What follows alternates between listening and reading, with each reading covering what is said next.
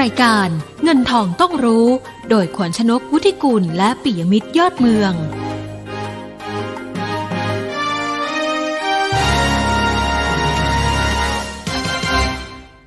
สวัสดีค่ะ ต้อนรับคุณผู้ฟังทุกท่านนะคะ เข้าสู่ช่วงเวลาของรายการเงินทองต้องรู้ค่ะ วันนี้วันจันทร์ที่ 20 มกราคม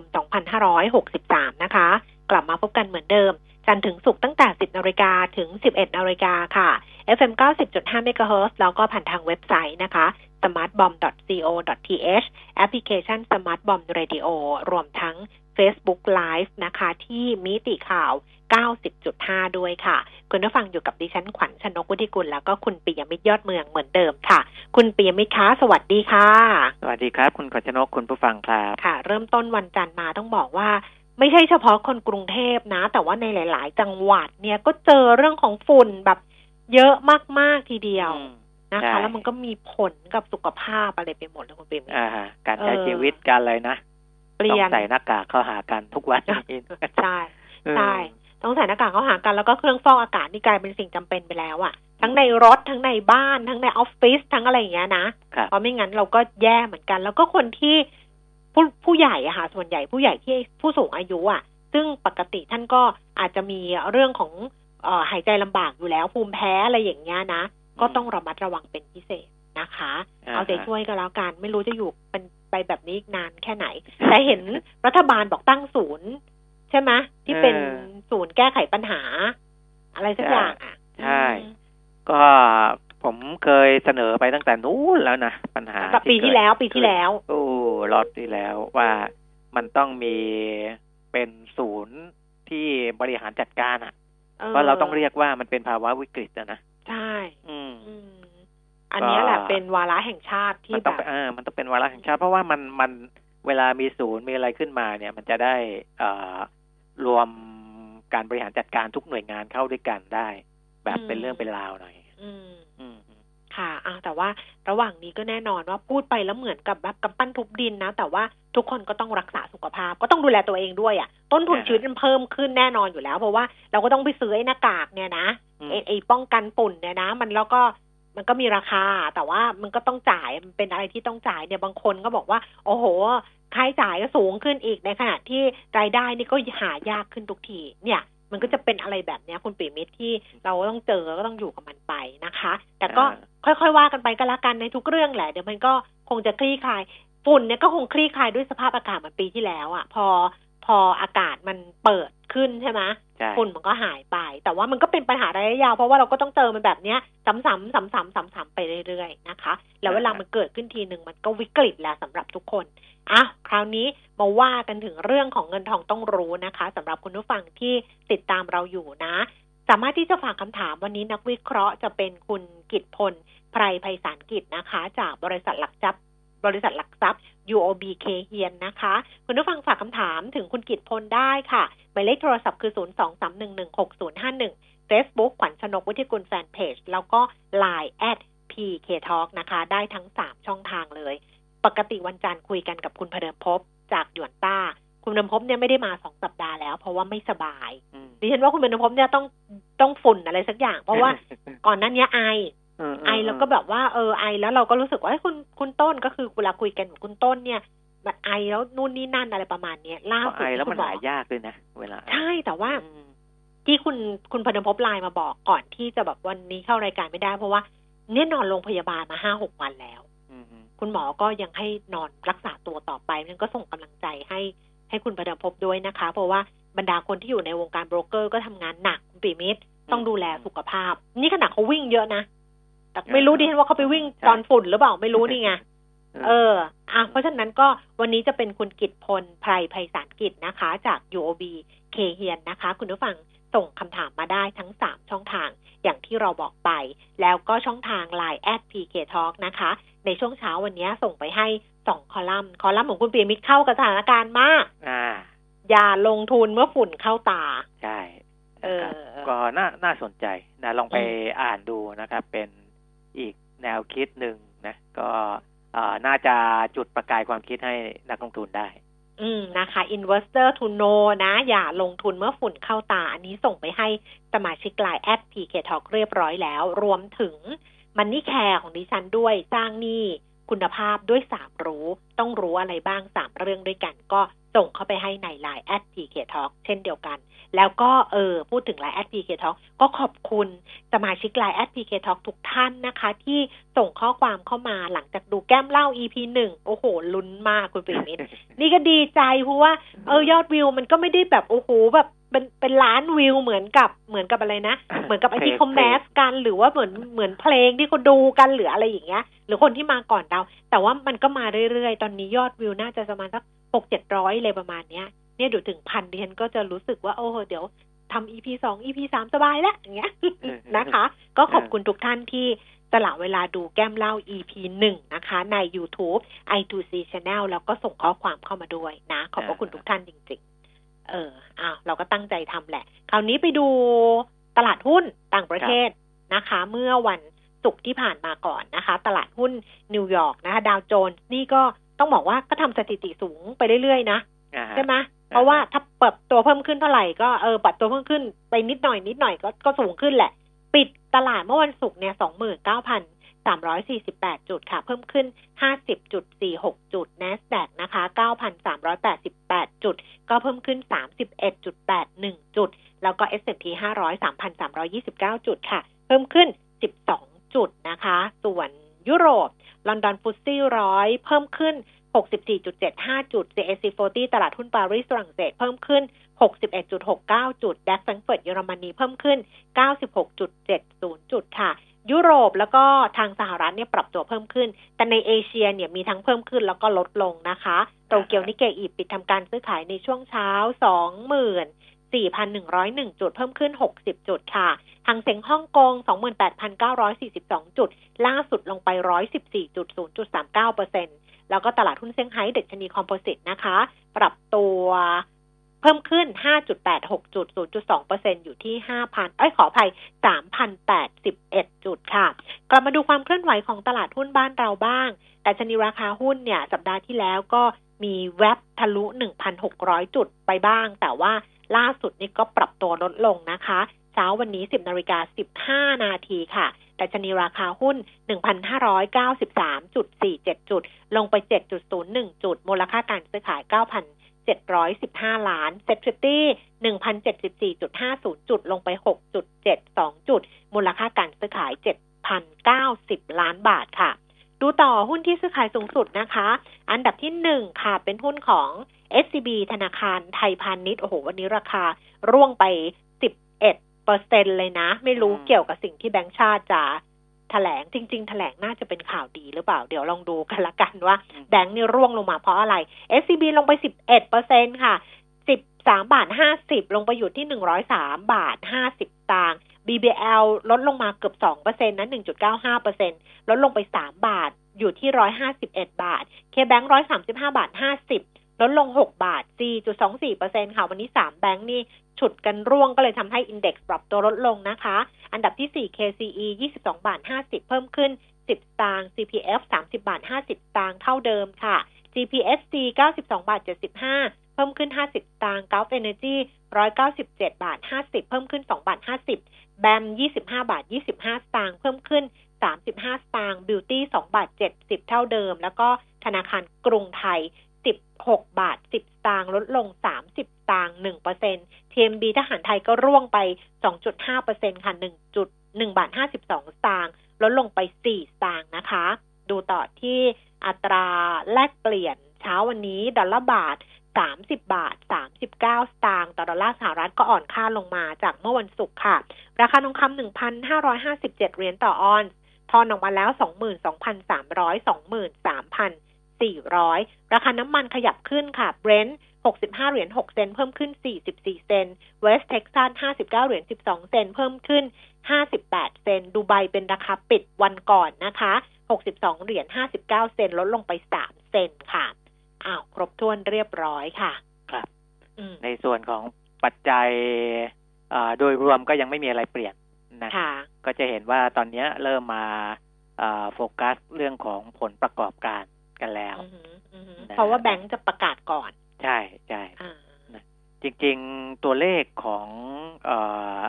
แบงก์ธนาคารไทยพาณิชย์เนี่ยที่แจ้งตลาดหลักทรัพย์ออกมานะอืมแล้วก็ที่เขาให้ข่าวก็ตัวของกำไรสุทธิของปี 2562 44,436.35 ล้านบาทอือหือ ก็สูงกว่าปีที่แล้วนะ ปีที่แล้วอืม40,067ล้านบาทนะค่ะกำไรต่อหุ้นก็11.9ของปี62ของปีค่ะ61นี่11.79นะครับ แต่ว่าอาจจะมีไส้ในบางตัวที่เอ่อมองว่าเอ่อนักนักลงทุนหรือว่าในอนาคตนะ ที่แบงก์ชาติวันนี้ใช่ไหมที่บอกใช่จะแถลงใช่ข่าวค่ะเออค่อาจจะมีบางประเด็นที่ไปกระทบกับเรื่องของอาค่าธรรมเนียมหรือดอกเบี้ยของแบงก์ คือเรื่องแบงค์ชาตินะ วันอืมนี้เนี่ยบ่ายโมงถึงบ่ายสองโมงเนี่ยนะคะ ก็นักข่าวเขารายงานบอกว่าแบงค์ชาติเนี่ยแจ้งกำหนดการแถลงข่าวว่าคุณรณดลนุ่มนนท์รองผู้ว่าการด้านเสถียรภาพ สถาบันการเงินแบงค์ชาติ ซึ่งทำหน้าที่ดูแลสถาบันการเงินโดยตรง และเป็นผู้ดูแลมาตรการ LTV เนี่ยนะคะ จะร่วมกับคุณศักภพพันยานุกูล ผู้อำนวยการอาวุโสฝ่ายเสถียรภาพระบบการเงิน เบื้องต้นจะให้ข้อมูลรายงานการประเมินเสถียรภาพระบบการเงินไทยปี 2562 นะคะคแล้วก็บอกว่าก่อนหน้านี้ก็อาจจะมีการพูดถึงที่แบงก์ชาติออกมาแสดงความเห็นในเรื่องของการทบทวนการใช้เกณฑ์ LTV ก็ทำให้การคาดว่าการถแถลงครั้งนี้เนี่ย นอกจากจะพูดเรื่องของเสถียรภาพระบบสถาบันการเงินไทยปี 62 ก็อาจจะมีข้อสรุป เกี่ยวกับการกำหนดใช้เกณฑ์ LTV ที่ทบทวนอยู่ในขณะนี้ก็เป็นได้ เพราะฉะนั้นอ่าฮะก็จะต้องรอตอนเออบ่ายโมงว่าจะเป็นยังไงนะครัคะบส่วนไทยพาณิชย์เนี่ยที่ราคาร่วงอืมลงมาเนี่ยก็เริ่มมีเอ่อบรรดาโบรกเกอร์เนี่ยเขาออกมาให้คำแนะนำนะครับว่าเอ่อกำไรสุทธิ อันนี้มาจากของ KTB นะคะอืมบล KTB เนี่ยให้ความเห็นเกี่ยวกับหุ้นของธนาคารไทยพาณิชย์บอกว่ากำไรสุทธิไตรมาสที่ไตรมาสสี่สี่ไม่เอดีอโอ้แย่ต่ำกว่าที่คาดไว้อืมมากจากค่าใช้จ่ายที่พุ่งสูงขึ้นอะไรอย่างเงี้ยครับอืมคือเขาทั้งคงดูปีไส้ในเนี่ยกำไรสุทธิสี่หมื่นล้าน ค่ะ แต่ว่าเฉพาะไตรมาสสี่เนี่ยกำไรได้แค่ห้าพันห้าร้อยหกล้านบาท เท่านั้นเอเองอนะซึ่ง ถ้าเทียบกับไตรมาสสามเนี่ย ลดลงถึงหกสิบสามเปอร์เซ็นต์ใช่ เขาบอกถ้า year on year เนี่ย ลดลง 22เปอร์เซ็นอืต์มแต่ถ้าเกิดใช่ Q on Q ลดลง 63เปอร์เซ็นต์ซึ่งมันอืมต่ำกว่าที่นักวิเคราะห์เขาคาดการณ์ไว้อืมอืมนะก็จะเห็นว่าแผ่วลงโอ้โหแบบ ค่อนข้างเยอะนะ ค่อนข้างเยอะค่ะเออค่ะในไตรมาสที่สี่เอออันนี้ก็น่าจะเป็นตัวกดดันตลาดหุ้นเอ่อต่อไปด้วยเหมือนกันอืนะมครับ อืมอืมอะเดี๋ยวลองดูบอกว่าที่มันลดลงเนี่ย ทางบริษัทหลักทรัพย์ KTB นะคะ บอกว่ามันมาจากค่าใช้จ่ายพนักงาน แล้วก็ส่วนที่สำรองเพิ่มขึ้น แต่มันก็ลดลงกว่าที่ที่ที่คิดไว้เยอะอะก็รอการประชุมนักวิเคราะห์เพราะว่าทาง SCB เขาน่าจะนัดประชุมนักวิเคราะห์วันที่ 22 มกราคม แล้วเดี๋ยวไปคุยกันก็คงจะมีการประเมินออกมาอีกทีหนึ่งแต่ว่าเช้าวันนี้ก็กดให้ราคาเนี่ยร่วงลงไปหนักเลยทีเดียวนะคะครับอ้าวอันนี้เป็นเรื่องแรกก็คือจะต้อง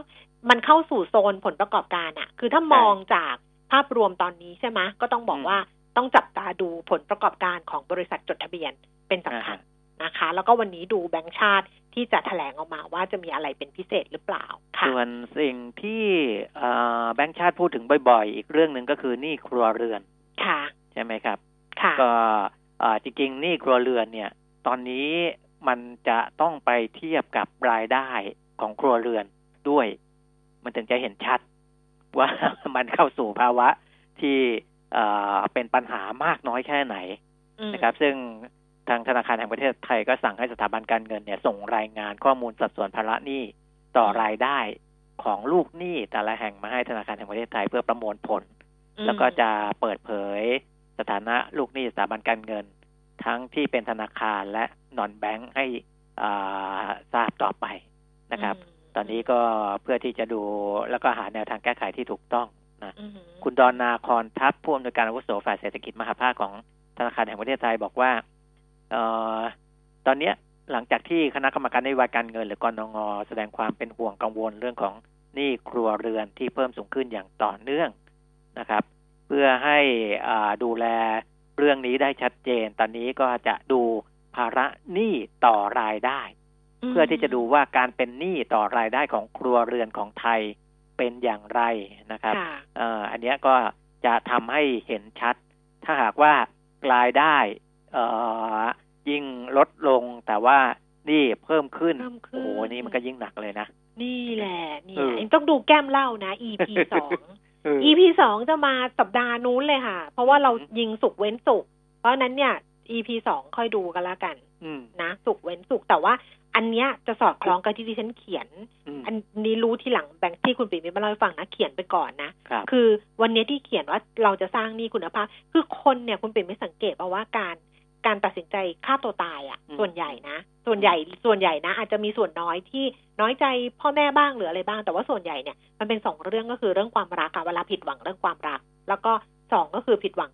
แล้วก็สองก็คือมีปัญหาเรื่องหนี้สินอ่า ใช่ไหมไอ้ผิดหวังเรื่องความรักเนี่ยบางทีตายคนเดียวเนี่ยได้เขียนไปในคอลัมน์เนี่ยบอกตายคนเดียว หรือว่าเอาไอ้คนที่มันทำให้เราผิดหวังก็ตายไปด้วยอืมแต่ถ้าเกิดว่าไปมีปัญหาหนี้เมื่อไหร่นะจะเห็นตายแบบบางทียกครัวเลยนะน่าเศร้ามากเลยนะคะ เพราะว่าอืมก็ลูกเล็กเด็กแรงบางทีแบบว่าเออเดี๋ยวเป็นห่วงลูกไงว่าถ้าเกิดเราเป็นหนี้แล้วลูกจะอยู่ยังไงอะไรอย่างเงี้ยเอาไปด้วยเอาไปหมดเลยอืมเพราะฉะนั้นเนี่ยถ้าจะสร้างหนี้เราสร้างหนี้ได้นะ แต่ว่าสร้างแบบที่มันมีเกราะป้องกันตัวเราอะ่ะ ก็คือ หนึ่งคือรู้ตัวที่เดนเขียนไปคือรู้ตัว รู้ว่า ไอ้หนี่ที่เราสร้างมันจำเป็นหรือไม่จำเป็นครับมันจำเป็นต้องสร้างไหม เอาที่มันจำเป็นก่อน แล้วก็สองสำคัญที่สุดคือที่แบงค์ชาติบอกนี่แหละคือ รู้ความสามารถในการในการชำระหนี้ เราต้องรู้ความสามารถในการชำระหนี้ เพราะฉะนั้นสิ่งที่เราจะทำให้เรารู้ก็คือว่ารายได้ของเราอะเท่าไหร่อืมใช่ไหมถ้าเราถ้าเราสร้างหนี้เกินกว่าที่กำลังเราอะรายได้เรามีเท่านี้แต่เราสร้างมากเกินไปเนี่ยนะอืมโอ้โห มันจะแบบวิกฤตมาก แล้วก็สามก็คือว่ารู้จักวางแผนใช้จ่ายหลังเป็นหนี้ เพราะว่าหลังเป็นหนี้เนี่ยภาระมันเยอะขึ้นคุณปิมิตรมันจะใช้จ่ายเหมือนเดิมเนี่ยไม่ได้ เราต้องวางแผนให้ดีว่าเออจะไปลดตรงไหนจะอะไรเงี้ยเพราะว่าต้องเผื่อเหลือเผื่อขาดไว้ โอ้โห วันนี้ คุณผู้ฟังใครไม่ได้เป็นสมาชิกไลน์แอด PK Talk นะส่งมาเลย เดี๋ยวให้อ่านแบบ หรือไม่งั้นไปอ่านใน Facebook ขวัญชนกวุฒิกุลแฟนเพจอืมเนี่ยเขียนแล้วแบบรู้สึกเลยว่ามันช่วยได้จริงๆอะแต่ว่ามันต้อง รู้สามเรื่องเนี้ยให้ได้ แล้วต้องทำให้ได้ก่อนครับนี่ไงไงแบงค์ก็ชาติคุณถึงออกมาบอกยันยงไทยเจริญรองเออผู้จัดการใหญ่ผู้บริหารสูงสุดของศูนย์วิจัยเศรษฐกิจและธุรกิจธนาคารไทยพาณิชย์หรือว่า EIC ก็บอกเรื่องนี้แหละ นะบอกนี้ตอนเนี้ย ครัวเรือนที่มีภาระหนี้ต่อรายได้ที่ค่อนข้างสูงอืมนะอ่าหมายไอของในภาคธุรกิจเราเรามีดีใช่ไหมหนี่สินต่ออมทุนอืมอืมเนี่ยมอันเนี้ยอ่าครัวเรือนมีภาระมา ภาระหนี้ต่อรายได้นะอ่าการที่มีภาระหนี้ต่อรายได้ค่อนข้างสูง เป็นปัจเป็นอุปสรรคต่อการใช้จ่ายดังนั้นที่ผ่านมาสองปีที่ผ่านมาเราจะเห็นได้ว่า ครัวเรือนก็ใช้จ่ายไม่ได้มากนะอืมแล้วก็รายได้ก็ลดลงด้วยใช่นะครับ เนี่ยออมันมันมันเป็นปัญหาทั้งสองสองส่วนสองส่วนไงมันอ่าบีบรายจ่ายยิ่งกว่ไม่มากเดิมันก็ทำให้เศรษฐกิจเราชะลออืมนะรายได้ลดลงก็ทำให้ไอ้ภาระหนี้ ต่อรายได้เนี่ยเดอกบงดอกเบี้ยมันก็ยิ่งกินเข้าไปมากขึ้นอืมมากยิ่งขึ้นนะครับอืมเอ่อจากอ่าข้อมูลพบว่าการออมของครัวเรือนไทยที่ไม่มีการเก็บออมนะมีมีมีสัดส่วนที่ไม่มีการเก็บออมเนี่ยค่อนข้างสูง แล้วก็กว่าครึ่งหนึ่งมีสินทรัพย์ทางการเงินไม่พอกับรายจ่ายเกินสามเดือน นะอืมเอ่อที่คุณแก้มให้หลักการไว้เนี่ย ต้องเก็บเก็บออม ไว้สักหกกี่เดือนหกหกเดือนหกแต่นี่คุณยันอืมยงบอกว่า มีมากกว่าครึ่งที่มีทรัพย์สินทางการเงินไม่พอจ่ายสามเดือนเนี่ยก็ไม่พอแล้วอืมอืมนะดิฉันให้มีหกเนี่ยดิฉันก็เขียนไปในคอลัมน์ว่าเออที่เขาบอกว่าทำไมต้องมีหกเพราะมันสำคัญตรงเนี้ย คือถ้ามันช็อตไปปุ๊บหรืออะไรไปปุ๊บถูกไหมอืมบางคนอะช็อตวันช็อตวันนี้ปุ๊บก็เออพังตรงพังเดี๋ยวนั้นเลยอืมแต่ถ้าเกิดเรามีสำรองไว้เนี่ย มันจะไม่พังไงคุณปีมิตรเออมันจะอยู่ได้อีกหน่อยหนึ่งแล้วมันทำให้เราพอมีเวลาอีกเฮือกหนึ่งเนี่ยแบบเนี้ยเห็นไหมไม่ต้องพูดเออถึงหกหรอกแค่สามนี่ยังน้อยเลยนะไม่ได้คนที่มีอืมอ่าเงินออมแล้วใช้ได้ถึงสามเดือนเนี่ยยังน้อยเลย ซึ่งอ่าประเด็นเหล่านี้แหละ แล้วก็ครัวเรือนเหล่านี้แหละ มีความเปราะบางทางการเงินสูงมากอืนะครับ อันเนี้ยคือถ้าไม่เร่งแก้เนี่ยเอ่ออนาคตถ้าเศรษฐกิจยิ่งโตต่ำ พวกนี้ก็ยิ่งมีปัญหาหนักขึ้นไปอีกนะอืมเพราะว่ายังไงรายได้ไม่พอชำระหนี้อยู่แล้วเนี่ยนะหนี่มันก็จะหมุนกลับไปที่การเป็นหนี้เสียของอาสถาบันการเงินมนะหรือถ้ากู้นอกระบบก็มีปัญหาอย่างอื่นตามมานะถูกอือหือถูกเอ่อติดตามเร่งรัดหนี้สินอะไรก็ว่าไปเป็นปัญหาสังคมตามมาอีกนะครับใช่ตรงนี้แหละโอ้นะที่ยังน่าเป็นห่วงอยู่นะครับ ค่ะ ค่ะอ่าเพราะฉะนั้นแบงค์ชาติเขาก็จะดูแลตรงนี้ แล้วก็อันนี้คือให้แบงค์ให้แบงค์ช่วยดูด้วยใช่ไหมว่า ไอ้ตัวหนี้ต่อสัดส่วนอ่าของแบงค์รายเดี๋ยวจะได้เอาสัดส่วนมาเทียบให้เห็นมาเทียบอีกทีหนึ่งมันนะจะว่าได้คเห็วามนเปราะชัดบางมันแค่ไหนคือเออเอ่อที่ผ่านมาเราบอกว่ามันมีหนี้สินครัวเรือนเท่านั้นเท่านี้เปอร์เซ็นต์ใช่ไหมอ่าฮะอืมแต่ต้องไปเทียบดูว่าค่ะอ่าหนี้สินครัวเรือนกับรายได้ที่ค่ะบรรดาบรรดาผู้ก่อหนี้เขาหาได้เนี่ย มันออกค่ะมาเป็นอย่างไร เพราะอันนี้นะครับดูความเปราะบางเออก็อืมน่าสนใจนะคะใช่คุณปียมิตรเดี๋ยวก่อนจะไปถึงข้อมูลที่คุณปียมิตรเตรียมไว้ แล้วคุณผู้ฟังอ่าฮะถามเข้ามาเยอะเรื่องของหุ้นน้องใหม่เซ็นทันรีเทลเนี่ยนะคะครับ CRC เนี่ยเอ่อมี World Bank คาดการณ์อัตราการขยายตัวทางเศรษฐกิจของไทยปี 63 เราเคยคุยไปยังอ่าของยังไทยนะจริงยัๆงจะมาช่วงปลายๆสัปดาห์ที่แล้วเนี่ย เออนะใช่อืมยังใช่ไหมเรายังไม่ได้ยังคุยยังใช่ไหมงั้นให้ข้อมูลคร่าวๆกันละกันอ่าฮะว่า ปีนี้ 63 นะคะ World Bank เนี่ยคาดการณ์ว่าอัตราการขยายตัวทางเศรษฐกิจของเรานะคะ ของไทยเนี่ยจะอยู่ที่ 2.7เปอร์เซ็นตนะคะอืมจากปี 2562 ที่ขยายตัวได้ 2.5เปอร์เซ็นตนะคะเขามองว่าน่าจะได้รับผลบวกจากความต้องการสินค้าส่งออกดีขึ้นเล็กน้อย การฟื้นตัวของภาคเอกชนดีขึ้นฟื้นตัวขึ้น รวมถึงการให้ความสำคัญกับการดำเนินโครงการลงทุนของภาครัฐ อย่างจริงจังมากขึ้นในปีนี้นะคะ แต่ก็มีความเสี่ยงที่จะต้องเผชิญกับปัจจัยทั้งภายในและก็ภายนอก เรื่องของข้างนอกเนี่ย ไทยจะต้องเผชิญความเสี่ยงจากความตึงตึงเครียดทางการค้าระหว่างสหรัฐกับจีน ส่วนความเสี่ยงระยะสั้นก็คือ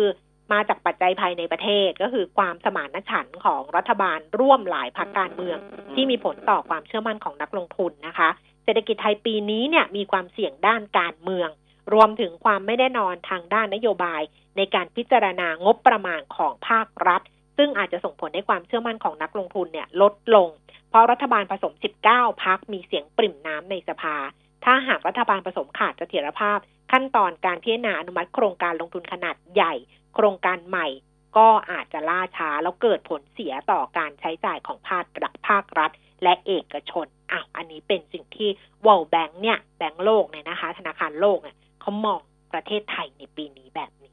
ครับอืมอะมาถึงอ่าหุ้น สิ่งที่ที่ทุกคนรอคอย นักลงทุนเอ่อสนใจนะ เพราะว่าเป็นเอ่อบริษัทที่ออกหุ้นขนาด ใหญ่เป็นประวัติการณ์เหมือนกันนะครับเออสำหรับ IPO เขาเพิ่งจะคุยกับนักลงทุนคือบรรยายข้อมูลไปเมื่อสัปดาห์ที่แล้วอ่าดิฉันก็ได้เข้าไปดูไลฟ์อยู่เหมือนกันนะ ที่เขาอืมเขาก็มีไลฟ์สดให้ดู คิดว่าหลายคนอาจจะได้ดูแต่ว่าหลายคนก็ถามเข้ามาเรื่องของ CRC ว่าน่าสน CRC ว่าน่าสนใจไหมครับเออลงทุนได้ไหมอะไรอย่างเงี้ย เราจะยังไงดี บริษัทเซ็นทรัลรีเทลคอร์ปอเรชั่นนะ ก็จะอ่า ขายหุ้น IPO วันที่ 29 ถึง 31 มกราคม แล้วก็วันที่ 3 กุมภาพันธ์อืมนะครับ แต่เขากำหนดวันเข้าเทรดไว้ล่วงหน้าแล้วนะค่ะแต่นี้ยังไม่ยังไม่เป็นทางการนะครับ แต่ว่าส่วนใหญ่เขาก็จะล็อกกันไว้ก่อนว่า 20 กุมภาพันธ์จะเข้าเทรเขาดก็ต้องไปดูเลิกเขาเขาน่าจะกำหนดเลิกยามไว้แล้วใช่ใช่นะเพราะว่าปิดการขายอ่าหลังจากวันที่สามไปเนี่ยเขาก็คำนวณเวลาแล้วล่ะ ว่ามันได้ตามนั้นนะครับ ทีนี้ราคาที่กำหนด 40 ถึง 43 บาทนะ ปรับลดลงมาจากเดิมแล้วนะอืมอันนี้หุ้นพาหนึ่งบาทนะครับ ขายอ่า IPO 40 ถึง 43 บาท แต่ยังเป็นช่วงราคาอยู่เวลาจ่ายเงินวันจองเนี่ย จ่าย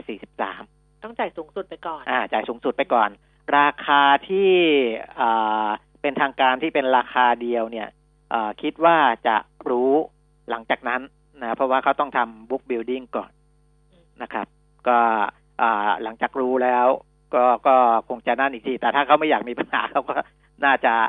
อ่ากำหนดที่ราคาสูงสุดนั่นแหละ ถ้าหากว่ามีความต้องการจากนักลงทุนอ่าเยอะๆเกินเนอะกว่าจำนวนที่อ่าเสนอขาย จะได้ไม่นะต้องคืนกันไงเอออืมอืมไม่ต้องถอนไม่มีเงินถอนใช่อะแต่นี่นะก็ครับคือราคาสุดท้ายเรจะรู้ประมาณวันที่ห้ากุมภาพันธ์เออแต่เราก็นะครับคิดว่า43อะอะ43บาท ทีนี้อ่าตัวธุรกิจเนี่ยเป็น holding company นะบริษัทเนี้ย Central Retail Corporation holding company เขาก็มีการลงทุนในอ่าหลาย ๆ แบรนด์นะ หลายๆอ่าคือเป็นเป็นห้างสรรพสินค้าเป็นเอ่อห้างค้าปลีก หรือร้านค้าสะดวกซื้ออะไรเนี่ย หลาย ๆ แบรนด์นะครับอืมมีสินค้าที่หลากหลาย แต่เขาแบ่งเป็นสามกลุ่มนะ ใหญ่ ๆ เพื่อให้ง่ายเวลาเขาทำบัญชี ก็คือกลุ่มแฟชั่น นะกลุ่ม hardline hardline ก็เป็นพวกสินค้าอิเล็กทรอนิกส์สินค้าตกแต่งบ้านอะไรพวกนี้ แล้วก็กลุ่มอาหารนะครับ ในงบ 9 เดือนของปี 2562 งบปียังไม่ออกนะค่ะก็งบที่เราเห็นล่าสุดก็เป็นงบ 9 เดือนของปี 62 เนี่ย เป็นกลุ่มแฟชั่นที่เป็นรายได้จากกลุ่มแฟชั่นประมาณ 33.3เปอร์เซ็นต์นะครับ จาก hardline 24.2เปอร์เซ็นต์ที่ใหญ่ที่สุดเนี่ยเป็นอาหาร นะมีรายได้มาจากสายธุรกิจหรือว่ากลุ่มธุรกิจอาหารเนี่ย 42.5เปอร์เซ็นต์นะครับ รายได้เขาเก้าเดือนหนึ่งแสนห้าหมื่นเก้าพันห้าร้อยหกล้านบาทนะครับ แต่ว่าปีหกหนึ่งเนี่ยทั้งปีทำรายได้เกินสองแสนล้านนะ ปีนี้ถ้าคำนวณคร่าวๆ ก็ควรจะเกินนะครับ เพราะว่าไตรมาสสุดท้ายไตรมาสที่สี่ก็จริง ๆ ก็เป็นไตรมาสที่ควรจะมีการจับจ่ายใช้สอยกันค่อนข้างเยอะด้วยเหมือนกัน แต่หารเฉลี่ยออกมาแล้วเนี่ย สามไตรมาสแสนเกือบเกือบแสนหกหมื่นล้าน เพราะฉะนั้นทั้งปีก็ควรจะเกินสองแสนล้านในฝั่งของรายได้นะครับค่ะอันนี้ก็จะเห็นว่าเอ่อเขาขายถ้าไปดูเรื่องของธุรกิจนะ สินค้าก็หลากหลาย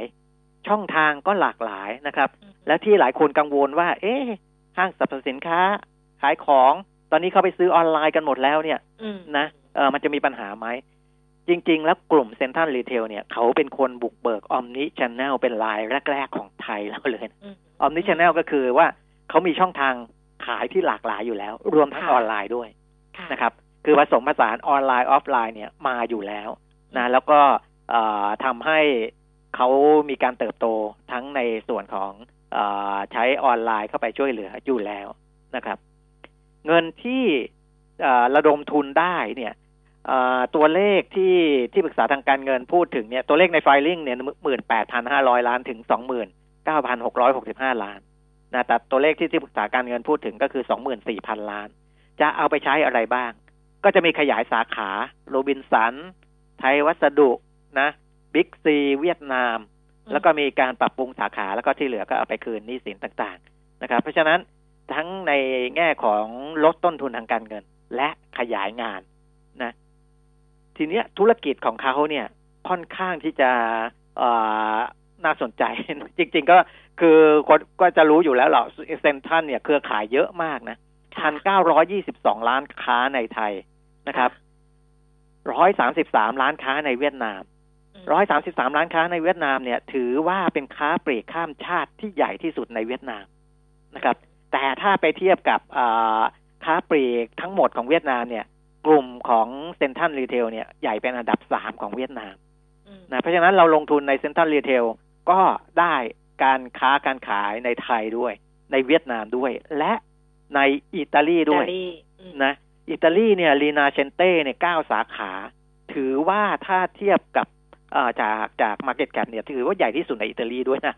ค่ะร้านค้าของเขาเนี่ยนะครับเพราะฉะนั้นทั้งในไทยอิตาลีก็ถือว่าเป็นเจ้าตลาดอยู่นะ ก็เอ่อ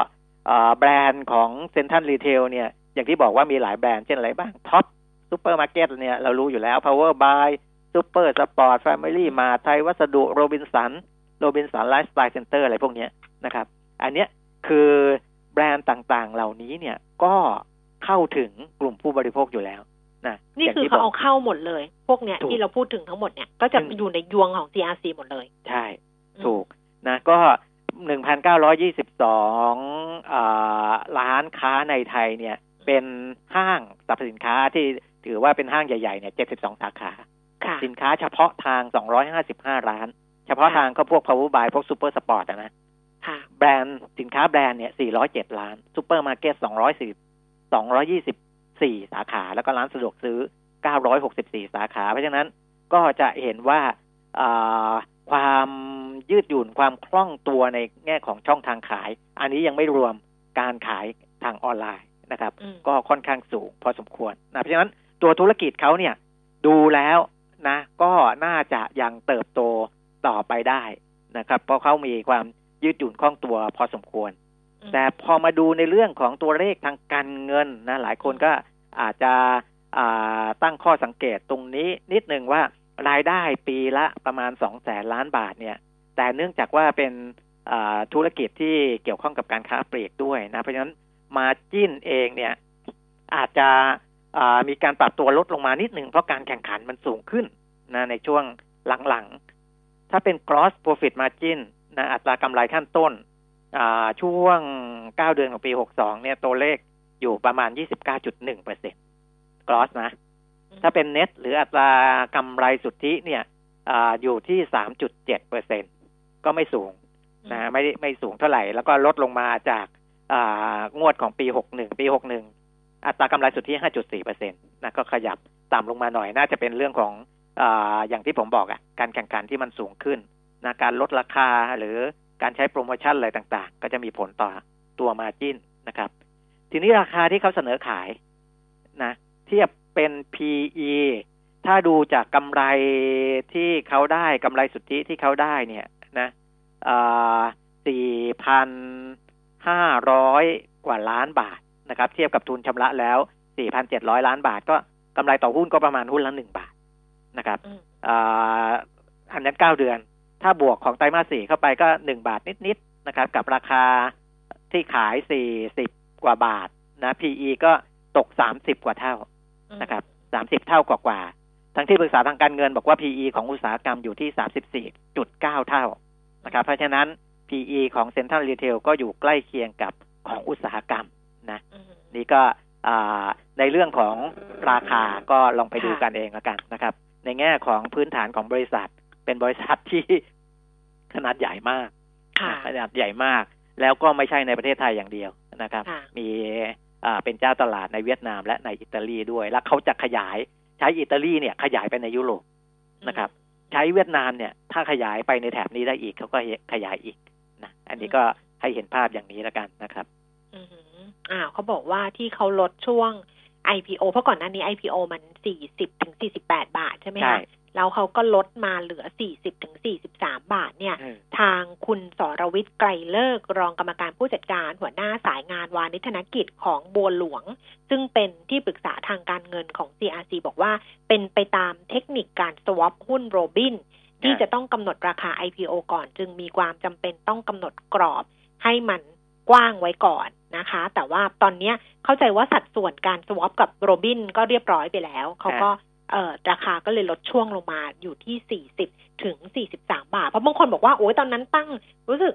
แพงแพงหรือเปล่า คนจะซื้อหรือเปล่าเลยอะไรอย่างเงี้ยแล้วพอรู้สึกว่าเอ้ยแพงไปก็เลยลดช่วงเขาบอกมันไม่เกี่ยว มันเป็นไปเรื่องมันเป็นเรื่องของเทคนิคการสวอปหุ้นโรบิน เพราะว่ามันต้องมีอันนี้เข้าไปเกี่ยวข้องด้วย แล้วก็ส่วนการแลกหุ้นก็เปลี่ยนด้วยนะใช่สัดส่วนแลกหุ้นเปลี่ยนอ่าหนึ่งจุดห้าห้าถึงหนึ่งจุดหกหกหุ้นเพิ่มทุนนะใหม่ของ CRC ตอนหนึ่งหุ้นสามัญเดิมของโรบินนะครับเดิมหนึ่งจุดสามเก้าถึงจุดหกหกก็ได้มากขึ้นก็ได้มากขึ้น เพราะว่าช่วงราคามันลดลงนะครับคราวนี้ก็ก็อยู่ที่คุณผู้ฟังแหละ อยู่ที่คุณผู้ฟังแหละว่าจะคือเขาก็ตั้งที่ปรึกษาทางการเงินบอกว่ามี discount ให้จาก PE ของอุตสาหกรรมนะ แต่ PE อุตสาหกรรมมันค่อนข้างสูงอะอย่างที่บอกนะครับก็เลยตั้ง PE ของ ราคาเสนอขายตัวนี้ค่อนข้างสูง เพราะว่าเขาก็สร้างธุรกิจมานานแล้วนะเออ มานานเขาก็ คือถ้าถามตรงๆอะว่า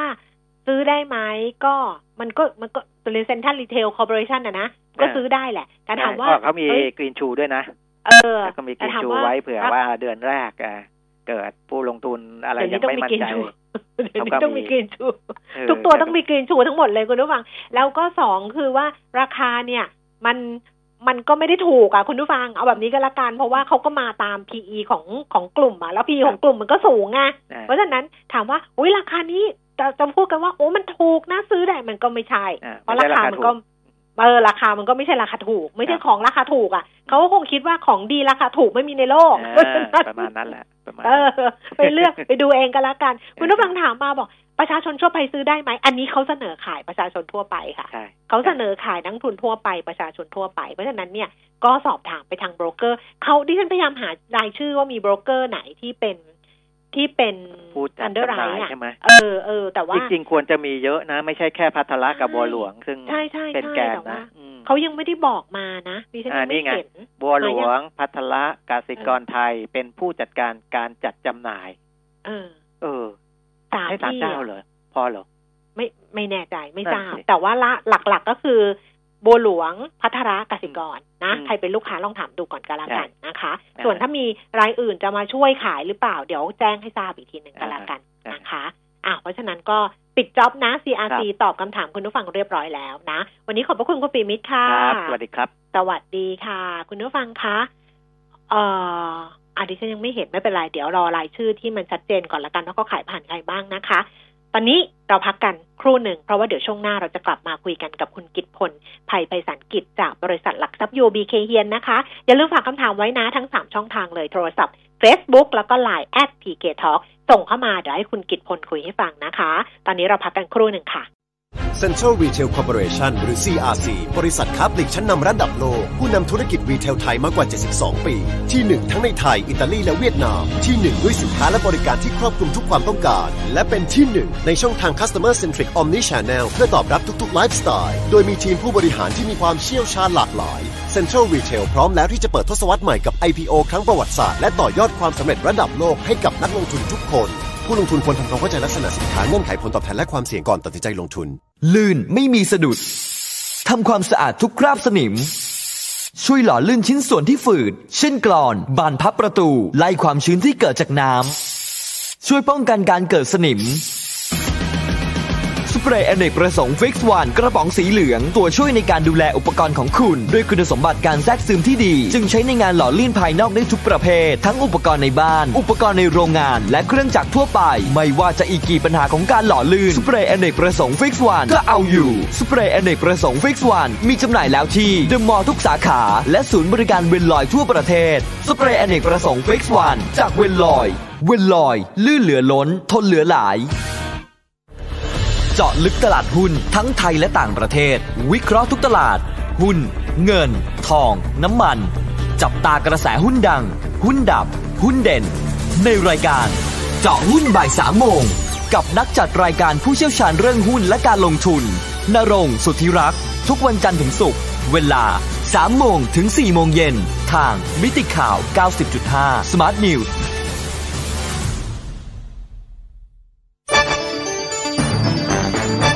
มิติข่าว 90.5 สะท้อนทุกเรียมมุมของความจริง สนับสนุนโดย น้ำมันเครื่องเวนลอย ลื่นเหลือล้น ทนเหลือหลาย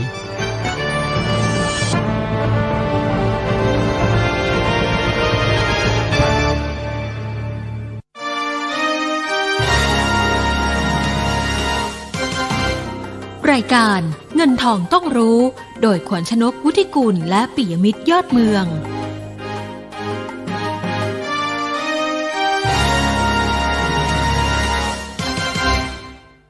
สิบนาฬิกาสี่สิบห้านาทีค่ะ ช่วงที่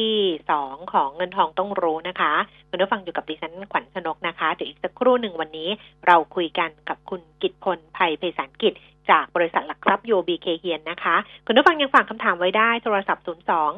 3116051 Facebook ขวัญชนกวุฒิกุลแฟนเพจแล้วก็ Line at PK Talk ค่ะดัชนีราคาหุ้น 1,592.88 จุด ลงไป 7.60 จุด มูลค่าการซื้อขาย 17,000 17,370 ล้านบาทเซ็ตฟิฟตี้เด็กนะคะ1,074.27 จุด ลงไป 6.95 จุด มูลค่าการซื้อขาย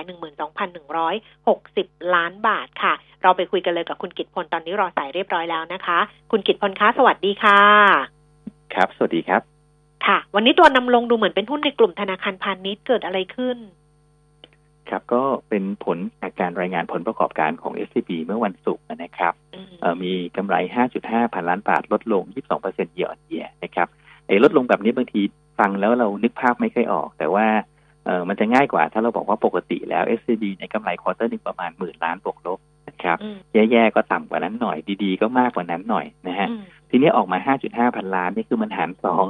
ของภาวะปกติอืมก็แปลว่ามันเป็นภาวะตัวเลขที่ไม่ค่อยดีเลยนะครับพอไปดูไส้ในแล้วเนี่ยโอเค บางครั้งมันอาจจะเป็นการตั้งสำรอง เพราะหนี้ใหญ่ ๆ บางก้อน มีตอนที่มี PACE Development บ้าง มี SSI บ้าง แต่เที่ยวนี้ครับ ปรากฏว่าไอ้ตัวไส้ในของตัวการตั้งสำรองเนี่ยมันเป็นการเพิ่มขึ้นของ NPL ในเกือบจะเรียกว่าทุกกลุ่มของการปล่อยกู้เลย สมมติสมมติเขามีพอร์ตเนี่ยมีทั้งธุรกิจขนาดใหญ่ มีทั้ง SME นะครับ มีทั้งสินเชื่อบุคคลเนี่ย พอ NPL มันเพิ่มขึ้นเกือบทุกกลุ่มเลยหรือทุกกลุ่มเลยเนี่ย มันก็แปลว่ามันเป็นภาพรวมของอุตสาหกรรมที่มันแย่ มันไม่ใช่เฉพาะบางกลุ่มอุตสาหกรรมที่มันไม่ดีนะครับในลักษณะแบบนี้ก็แปลว่าเออคนก็มองต่อไปว่า เอ๊ะ อย่างเงี้ยมันแสดงว่าไม่ใช่เรื่องคนเดียวนี่นามันเป็นเรื่องที่ของส่วนรวมเป็นเรื่องที่ทุกคนน่าจะต้องโดนแบบนั้น ก็เลยทำให้ s อ p ลงแรงครับ เพราะว่าตัวเลขไม่ดี แต่ว่าในขณะเดียวกันตลาดเองก็กังวลไปถึงคนอื่นด้วยก็เลยเช้าวันนี้ก็เลยเกิดการใช้กลยุทธ์หนังจีนเนี่ยนะครับ ก็คือลงมือก่อนได้เปรียบ ก็คือหลายคนที่ไม่มั่นใจปุ๊บก็จะจัดการเอ่อขายหุ้นแบงก์ในตัวอื่นลงมาด้วย แล้วก็ไม่ไม่เสี่ยงรอช่วงของการประกาศผลประกอบการนะครับ ก็ตอนนี้ตลาดคาดว่าผลประกอบการกลุ่มแบงก์โดยรวมตัวอื่นเนี่ยอาจจะออกมาแย่เพียงแต่ว่าอาจจะไม่ถึง s อ b นะครับท่านตรงนี้ช่วงสั้นก็ต้องถือว่ากลุ่มธนาคารพาณิชย์ค่อนข้างจะมีปัจจัยเป็นลบพอสมควรครับอืมแต่นี้สิ่งที่เกิดขึ้นกับกลุ่มธนาคารพาณิชย์แล้วไปกระทบภาพรวมของตลาดเนี่ย มันมีเรื่องอื่นเข้าไปผสมอีกหรือเปล่าคะ หรือว่าทั้งตลาดรวมๆแล้วก็ พุ่งไปที่เรื่องผลประกอบการเป็นหลักตอนนี้ ก็ไปสู่การเข้าสู่ช่วงของการประกาศผลประกอบการด้วยครับ แล้วก็ขณะเดียวกันต้องบอกว่าโอกาสที่ถ้าคนมามองใช้น้ำหนักแล้วเนี่ยในเรื่องของตัวภาพบวกเนี่ยมันเหมือนกับคนหาภาพบวกไม่ค่อยเจอนะครับอย่างเช่น โอกาสที่จะมีโลนโกรที่ดีขึ้นเนี่ยทุกคนก็ลาล้าลาลังอยู่แล้ว เพราะว่าเราเห็นภาพของตัว GDP ที่มันชะลอตัว แล้วก็การขยายธุรกิจหรือการขยายงานที่มันก็น่าจะชะลอเนี่ย ก็แปลว่าคนไม่ได้คาดหวังครับว่าในฝั่งของโลนโกรจะเยอะ แต่ว่า คนกลัวก็คือแค่ว่าเฮ้ยอย่าตั้งสำรองเยอะอย่ามีภาระค่าใช้จ่ายมาก ซึ่งกลายเป็นว่ามันเหมือนจะไม่เป็นไปตามนั้นนะครับ ดังนั้นลักษณะแบบนี้ครับก็เลยทำให้กลุ่มนี้ลงมาแรงแต่ว่าลองสังเกตดูนะครับ ว่ามันก็จะมีอีกกลุ่มหนึ่งครับ พอธนาคารลงแล้วกลุ่มนี้มันขึ้นนะครับ ก็คือกลุ่มที่เกี่ยวกับด้านของการบริหารจัดการหนี้เพราะว่ากลุ่มพวกนี้เนี่ยธนาคารเวลามีหนี้เสียเยอะก็จะตัดขายออกมาแล้วกลุ่มพวกนี้ก็ไปทำหน้าที่ในการทวงเงินเก็บหนี้นะครับ เป็นค่าใช้จ่ายเป็นรายได้ขึ้นมา ก็ในกลุ่มนี้ก็จะมีพวกแบมนะครับ มีชโยมี JMT ก็จะเห็นว่าในภาวะที่มันเกิดภาวะแย่ในกลุ่มธนาคารเนี่ย มันกลายเป็นว่าไอ้คนที่ทำธุรกิจบริหารจัดการหนี้มันกลายเป็นตลาดมองว่ามันมีอัพไซด์หรือว่ามีโอกาสที่มันจะเติบโตมากกว่าที่คาดนะครับ ก็ตรงนี้เป็นปัจจัยบวกครับเพียงแต่ว่าเก่งกำไรระมัดระวังกันนิดหนึ่งครับ อืมอืมอะแต่ภาพรวมการซื้อขายของตลาดหุ้นตอนนี้ทิศทาง จริง ๆ แล้วเนี่ยพอหุ้นในกลุ่มแบงก์ลง มันทำให้อินเด็กซ์ลงจากเดิมที่เรามองพันหกพันหกเซนติเมนต์มันเสียไหมหรือว่ารูปแบบมันเสียไหม เออต้องบอกว่ายังไม่ถึงยังไม่ถึงกับเสียนะครับ เพราะว่าอันที่หนึ่งก็คือข้อดีกลุ่มธนาคารลงมาค่อนข้างเยอะจนถึงปัจจุบันเนี่ยครับต้องบอกว่าอยู่ในจุดที่ดาวไซด์ของการลงต่อเนี่ยโอเค มันอาจจะเป็นทางต่อในทางลง แต่ว่าลงเยอะๆเหมือนช่วงก่อนหน้าเนี่ย อาจจะไม่ได้เกิดภาพนั้นนะครับ เพราะฉะนั้นก็แปลว่าในทางเทคนิคเอง ถ้าไม่ได้หลุด 1,588 ลงไปเนี่ยโดยรวมก็เป็นการย่อที่ดูไม่ได้เสียหายนะครับ หรือว่าแย่กว่านั้นเลยก็คือต้องบอกว่า ให้ดีไม่ควรจะลงไปถึงนะครับ ก็คือ 1,550 ถ้ายังไม่ต่ำกว่าตรงนั้นเนี่ย จริง ๆ แล้วภาพรวมยังเป็นภาพที่ยังลุ้นของการไซด์เวย์อัพได้ครับ อืมกลยุทธ์การลงทุนราคาแล้วก็การเลือกกลุ่มต้องกลับไปที่กลุ่มบรรดาผู้ทวงหนี้หรือเปล่าหรือว่ายังไง ครับก็ต้องบอกว่าในแง่ของการเก็งกำไรเนี่ยกลุ่มผู้ทวงหนี้ก็จะค่อนข้างมีความได้เปรียบนะครับในขณะที่ในเชิงกลยุทธ์การลงทุนเมื่อมีความเสี่ยงขึ้นมาแบบนี้เนี่ย ก็ต้องมาดูว่าตัวไหนที่มันมีทิศทางของกำไรในเชิงบวกนะครับ อันที่หนึ่งกลุ่มพลังงานโดยรวมเนี่ย ปีนี้ยังเป็นภาพที่เห็นภาพเชิงบวกครับ เพราะว่าผลประกอบการน่าจะอยู่ในจุดที่ดีขึ้นนะครับ ไม่ว่าจะเป็นพลังงานต้นน้ำอย่างปตทอย่างสพนะครับ หรือว่าจะเป็นตัวของท่านั้นลงกัดท็อปหรือว่าตัว SCRC นะครับ อันที่สองก็คือในกลุ่มของท่านั้นหุ้นที่เป็นหุ้นสาธารณูปโภคที่ไม่แพงเกินไปเนี่ย ก็จะกลับมาสู่ความน่าสนใจครับ เพราะว่าคนก็จะต้องรู้สึกแล้วว่าเอ้ยมันมีความไม่แน่นอนอย่างเงี้ยอะไรที่มันไม่แพงเกินไป PE สิบเท่านิด ปันผลสี่เปอร์เซ็นต์ห้าเปอร์เซ็นต์ได้นะครับ อย่างเช่นพวกถ้าเป็นพลังพวกนี้พวก East Water นะครับ ที่เป็นบริหารจัดการน้ำภาคตะวันออก ตัว WHUP ที่ทำพวกน้ำพวกไฟนะครับ SSD เสริมสร้าง power นะครับ พวกนี้ก็ต้องบอกว่าถ้าไปดูอาจจะมีหลายตัวนะครับ แต่ว่าเอาคร่าวๆก็คือซับ PE 10เท่าต้นๆปันผลประมาณ4%เปอร์เซ็นต์5เปอร์เซ็นต์พวกนี้ก็จะเริ่มมาอยู่ในโฟกัสของ investor นะครับ แล้วก็นอกนั้นไม่นับประเด็นอื่นที่คนอาจจะมองกันเข้ามา อย่างเช่น วันนี้คนอาจจะเก็งกำไรการแถลงข่าวธนาคารแห่งประเทศไทยซึ่งมีโอกาสสูงนะครับที่เราจะเห็นการ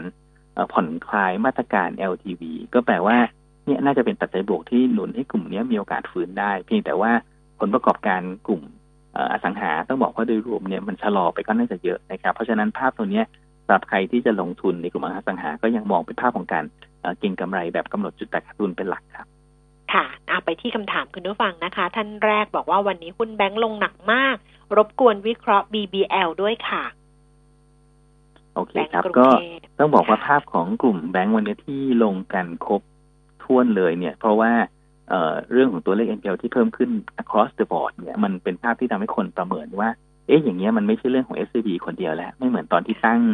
เพส ตั้ง SBBL ซึ่งเป็นเรื่องของการไปก่อยปล่อยกู้คนเดียวนะครับค่ะก็ภาพของทางด้านตัว PBL เองเนี่ยต้องบอกว่าเป็นหุ้นที่เรามองดีที่สุดในกลุ่มธนาคารนะครับ เพราะว่ามีการขยายงานไปต่างประเทศด้วย แล้วก็มีฐานลูกค้าขนาดใหญ่ ซึ่งต้องบอกว่าตรงนี้มันช่วยมันมันมีสัญญาณที่มันค่อนข้างจะดีกว่ากลุ่มที่เป็น SME นะครับก็ราคามาตั้งหลักแถว 150 บาทตรงนี้เนี่ยก็เป็นแนวรับสำคัญที่ควรจะอยู่นะครับ ถ้าถ้าในเชิงของเก็งกำไรเนี่ยต้องบอกว่าตรงนี้น่าสนใจ แต่ว่า จุด150 บาทก็มอบตัวก็ภาคของทางด้านการปรับขึ้นในแนวต้านสำคัญจะอยู่ที่ประมาณ 157 บาทนะครับ ก็ต้องบอกว่าถ้าเลือกก็คือเหมาะตัวนี้เหมาะสำหรับการเก็งกำไร แต่ในภาพของทางด้านคนที่จะลงทุนจริงๆ เนี่ยอยากให้รอดูผลประกอบการครับ ว่ามันโดนผลกระทบตามอุตสาหกรรมเนี่ยเหมือน SCB หรือเปล่าครับ อืมเพราะฉะนั้นถ้าเกิดว่าพูดถึงกลุ่มแบงก์โดยรวมๆนะตอนนี้แล้วเนี่ย ก็น่าที่จะรอดูผลประกอบการออกมาก่อนไม่ช้าเกินใช่ไปครับใช่ไหมเพราะว่าคมีมีโอกาสที่เราจะเห็นตลาดเนี่ยปรับประมาณการกำไรแล้วก็ราคาเหมาะสมหุ้นในกลุ่มนี้ลงนะครับ อย่างเช่นเอ่อ SCB เนี่ยเท่าที่เห็นตัวหนึ่งแบงก์ต่างประเทศที่ทำไปแล้วก็จะเป็น JP Morgan ที่อาจจะปรับลงมาในระดับเหลือราคาเหมาะสมประมาณ 100 บาทนะครับ แต่ว่าเอ่อสำหรับตัวอื่นในกลุ่มธนาคาร ผมคิดว่าหลังการประกาศงบทั้งหมดเที่ยวนี้แล้วครับเอ่อต่อให้อาจจะยังมีคำแนะนำซื้ออยู่ แต่ว่ามีโอกาสครับที่หลายตัวจะถูกปรับ ราคาเหมาะสมลงครับ ค่ะ งั้นรอก่อนนะคะ ถามหุ้นแบมมาสองท่านนะคะ ท่านแรกบอกว่าราคานี้เข้าลงทุนได้ไหมอีกท่านหนึ่งบอกว่า ถ้าระหว่างแบมกับ AOT นะ จะซื้อเก็บห้าปีตัวไหนดีกว่ากัน ราคาเท่าไหร่ดีคะครับก็ตรงนี้แบมเป็นพื้นที่ของการเอ่อเก็งกำไรนะครับ เพราะว่าถ้าไปดูราคาเหมาะสมที่ตลาดทำต้องบอกว่าหลายเจ้าเนี่ยทำราคาเหมาะสมไม่ได้เกิน 25 บาทด้วยซ้ำนะครับ ทาง UB ทำ25 บาทยัง ก็ไม่คิดว่ามันจะขึ้นมาถึงเร็วขนาดนี้นะครับเพราะฉะนั้นพื้นที่แถวๆนี้ครับเป็นพื้นที่ที่เรียกว่าขึ้นต่อจะเริ่มมีความเสี่ยงต่อแรงทางกำไรออกมานะครับเพราะฉะนั้นตัวนี้พื้นที่ของหุ้นบริหารจัดการหนี้คือพื้นที่ของการที่เลือกเก็งกำไรครับ ก็สำหรับแบมถ้าเก่งก็เอ่อมองแนวรับที่ประมาณ 25 บาทนะครับตัดกับทุนที่ 24 บาท 50 แล้วก็ตัวแนวต้านที่ประมาณแถว 25 บาท75นะครับ ก็เป็นแค่เก็งกำไรระยะสั้นครับสำหรับค่ะถ้ามองระยะยาวต้องบอกว่าภาพของทางด้าน AOT เนี่ย business model มันค่อนข้างจะ sustain กว่านะครับ ก็คือมีการเติบโตตามเอ่อจำนวนผู้ใช้สนามบิน ซึ่งมันเพิ่มขึ้นต่อเนื่องนะครับ ก็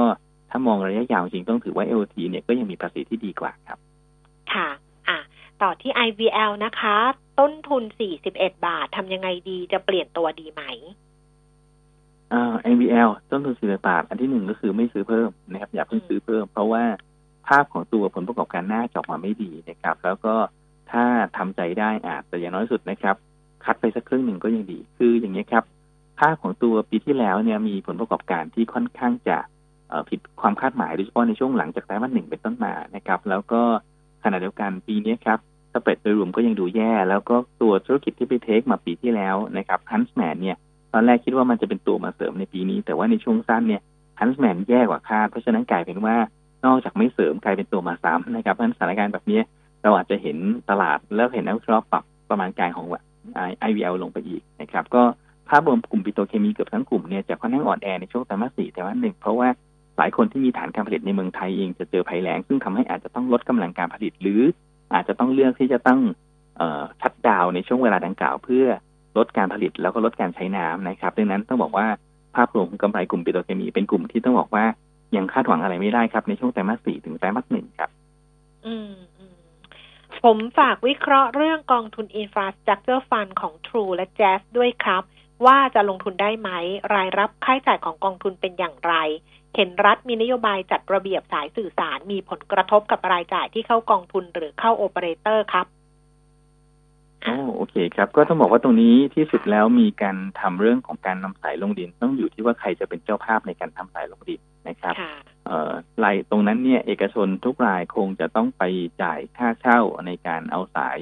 เอ่อฝากไว้ในอุโมงค์นะครับก่อนหน้านี้เนี่ยอาจจะเป็นการใช้ค่อนข้างฟรีนะครับ โดยเอาไปพาดไว้บนเสาไฟฟ้านะครับ แต่ว่าต่อไปเนี่ยเอ่อถ้ามีการทำเป็นอุโมงค์ที่เอาสายลงเนี่ย ก่อนหน้านี้เคยมีข่าวว่า True อาจจะได้สิทธิ์นะครับ แต่ว่าตอนหลังเนี่ยเหมือนกับคนอื่นไปรุมกันต่อต้าน เพราะฉะนั้นอาจจะเป็นหน่วยงานรัฐอื่น ก็แน่นอนครับว่าพอมีการก่อสร้างการนำสายไปลงใต้ดินเนี่ยค่าใช้จ่ายในการสร้างอุโมงค์เพื่อทำพักสายไฟพวกนี้เอาไว้เนี่ย ก็ทำให้หลายแต่ละคนคงต้องมีการไปจ่ายค่าบำรุง หรือว่าเป็นค่าเช่านะครับ ก็น่าจะมีผลกระทบทางลบในเชิงของการที่มีรายได้เพิ่มเติมนะครับ แต่ว่าถ้ามาดูแล้วจะเห็นว่าระหว่าง DAF กับตัว Gas IF เนี่ย ตลาดให้น้ำหนักกับ DF ก็น่าจะเยอะกว่า คือตลาดมองการเติบโตระยะยาวนะครับ เนื่องจากว่าทั้งคู่เนี่ย composition คล้ายๆกันก็คือเป็นทั้งเอซื้อ asset มาจากแม่ทั้งคู่นะครับ แต่ว่าสำหรับ JASIF ซึ่งแม่ทำธุรกิจ broadband internet broadband อย่างเดียวเนี่ย คนก็มองว่าการเติบโตมันมีข้อจำกัดกว่า แล้วเราจะเห็นฐานคนใช้ของ 3BB เนี่ย ไม่ค่อยได้โตมาระยะหนึ่งแล้วนะครับ ในขณะที่ตัว True เองเนี่ย ขยับจากที่สามของตลาดขึ้นมาเป็นที่สองแล้วก็ยังมีโอกาสในการเติบโตอีกพอสมควร แล้วก็บนธุรกิจใหม่ๆ ซึ่งซึ่งไม่ได้จำกัดอยู่เฉพาะแค่ในตัวของทางด้าน broadband internet ตามบ้าน แต่ยังรวมทั้ง wireless broadband ที่เป็นพวกมือถือแล้วก็อื่นๆด้วยเนี่ยก็เลยทำให้ตลาดให้น้ำหนักวันเลชั่นระยะยาวกับตัว DF มากกว่านะครับก็ต้องบอกว่าถ้าเทียบในเชิงของตัวนี้เนี่ย DF ดูน่าสนใจกว่านะครับแล้วก็กลุ่มนี้พิจารณาอะไรบ้างก็พิจารณาครับว่าครบ 10 ปีหรือยังเพราะส่วนใหญ่แล้วเนี่ย ประมาณปีที่ 11 12 มันจะมีมันจะหมดภาระทางภาษี เพราะฉะนั้นผลตอบแทนเงินปันผลจะลดต่ำลงนะครับ ก็ทั้งคู่เข้ากันมาระยะหนึ่งแล้วก็แปลว่าอาจจะมีระยะเวลาที่ได้อานิสงส์ที่ยังไม่เสียภาษีเนี่ย อีกประมาณสักคนละสามปีสี่ปีครับ อืม ค่ะ หุ้นกราฟ Energy เข้ารับที่ราคาเท่าไหร่ดี น่าสนใจไหม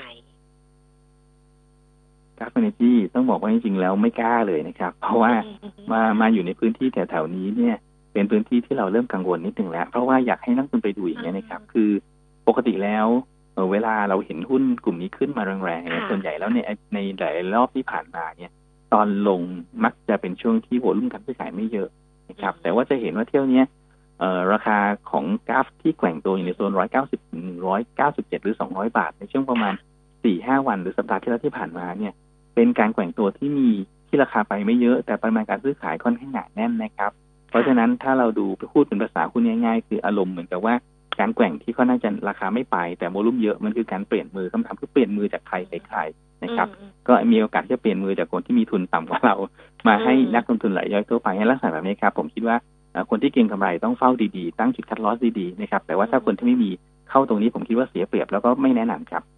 อืมเพราะฉะนั้นรอไปก่อนละกันไม่รู้ว่าจะรอได้หรือเปล่าแต่ว่า ตรงนี้ก็โซนคืออย่างสูน้งอยสุดมากผมแล้วคิดว่าเนาะตรงนี้ถ้าจะเก่งก็คือต้องลงแรงๆมาในส่วนสักร้อยแปดสิบาทบวกลบเนี่ย ถึงจะเป็นจุดที่เสี่ยงเก่งกำไรลุ้นดีดตัวแต่ว่าให้มาเก็งแถวเนี้ยโอกาสพลาดมันจะมากกว่าครับ เออดีค่ะ ขอบพระคุณนะคะ คุณกิตพลวันนี้นะคะ ขอบคุณมากๆค่ะยินดีครับสวัสดีครับสวัสดีค่ะ คุณกิจพลไพรไพศาลกิจนะคะ จาก UBK เฮียนค่ะคุณผู้ฟัง วันนี้เวลาหมดแล้ว เดี๋ยวเราฟังกันนะคะ ย้อนหลังทั้งทางเว็บไซต์ทั้งทางเอ่อ แอปพลิเคชัน แล้วก็เดี๋ยวส่งให้ใน LINE@เป็นพอดแคสต์ด้วยนะคะ ก็ติดตามกันละกัน แล้วพรุ่งนี้กลับมาเจอกันวันนี้ลาแล้ว สวัสดีค่ะ